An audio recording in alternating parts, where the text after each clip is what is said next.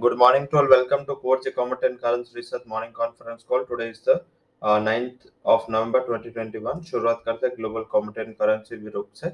आ, कल काफ़ी अच्छा रहा। पर्टिकुलर कल हमने सुबह बात की थी कि बुलियन एक अच्छी टेरिटरी में रहेगा। क्योंकि डॉलर इंडेक्स वीक था बॉन्ड यील्ड भी गिरी थी।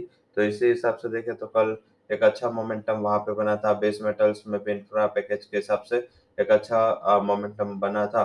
हालाँकि एनर्जी पैक थोड़ा सबड्यूट था, नेचुरल गैस वीक था और उसने पहले सुबह में एक अच्छी रैली दी, बाद में बंद होते होते थोड़ा प्रॉफिट बुकिंग भी वहाँ आया, और इस हिसाब से क्रूड भी देखे तो थोड़ा सबड्यूट रहा ओवर मोमेंटम पॉजिटिव था, हालाँकि फिर भी एक वोल्टालिटी वाला दिन रहा। पर्टिकुलर जो डॉलर की वीकनेस है वो काम आई एंड आज भी लग रहा है कि एक सेकंड सेशन में डॉलर वीक है, हालाँकि बेस मेटल्स में थोड़ा रुख है, वो लैकलस्टर सा है एग्रीकल्चर काउंटेस में जो इंटरनेशनल पीयर्स के साथ एसोसिएटेड कॉमिटीज है, जिसमें थोड़ा हल्का सा एक प्रॉफिट बुकिंग का माहौल दिख रहा है।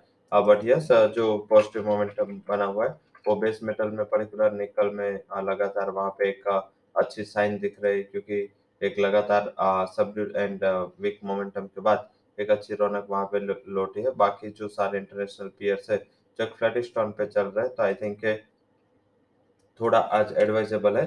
कि सिलेक्टिव रह के काम करे, थोड़ा मिक्स ट्रेंड रह सकता है। ये मिक्स ट्रेंड जब भी रहता है तो आई थिंक एक थोड़ा वोल्टालिटी ट्रिकर होता है मार्केट में तो उसके ऊपर फोकस करें। वही इंटरनेशनल लिंक एग्रीकल्चर काउंट्रीज में थोड़ा हल्का सा प्रॉफिट बुकिंग रह सकता है। पर्टिकुलर कल हमने सोयाबीन में भी सेल रिकमेंडेशन दिया था।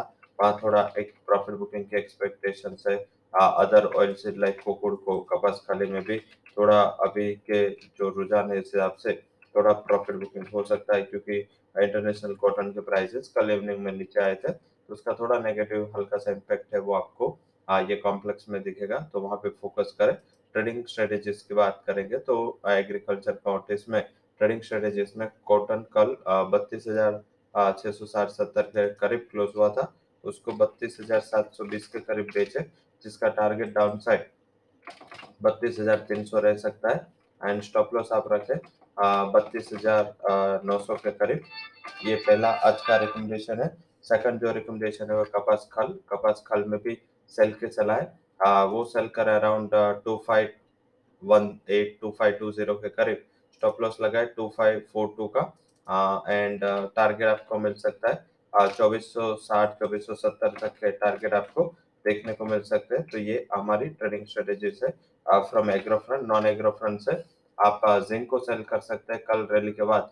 हल्का सा प्रॉफिट बुकिंग एक्सपेक्टेड है। 279 के करीब सेल करे उसको। टारगेट 275 का हमने रिकमेंड किया एंड आपका स्टॉप लॉस रहेगा अराउंड अराउंड 282 का। आ, तो आई थिंक ये आज की ट्रेडिंग स्ट्रेटेजी दोनों agriculture and non agriculture countries है करेंसी की बात करें तो कल की मुनाफा वसूली के बाद थोड़ा डॉलर के सामने सारे पियर्स ऊपर आए। तो आई थिंक यूरो में बाय करें 86.54 का टारगेट के लिए 85.52 का स्टॉप लॉस पे लगा लें एंड जेपीवाई को बाय करें for target price of 66 stop loss लगा लें आप 65.12 का so that's all recommendations from Corgi currency and commentary research for detailed disclaimer you can visit our website thank you all for joining conference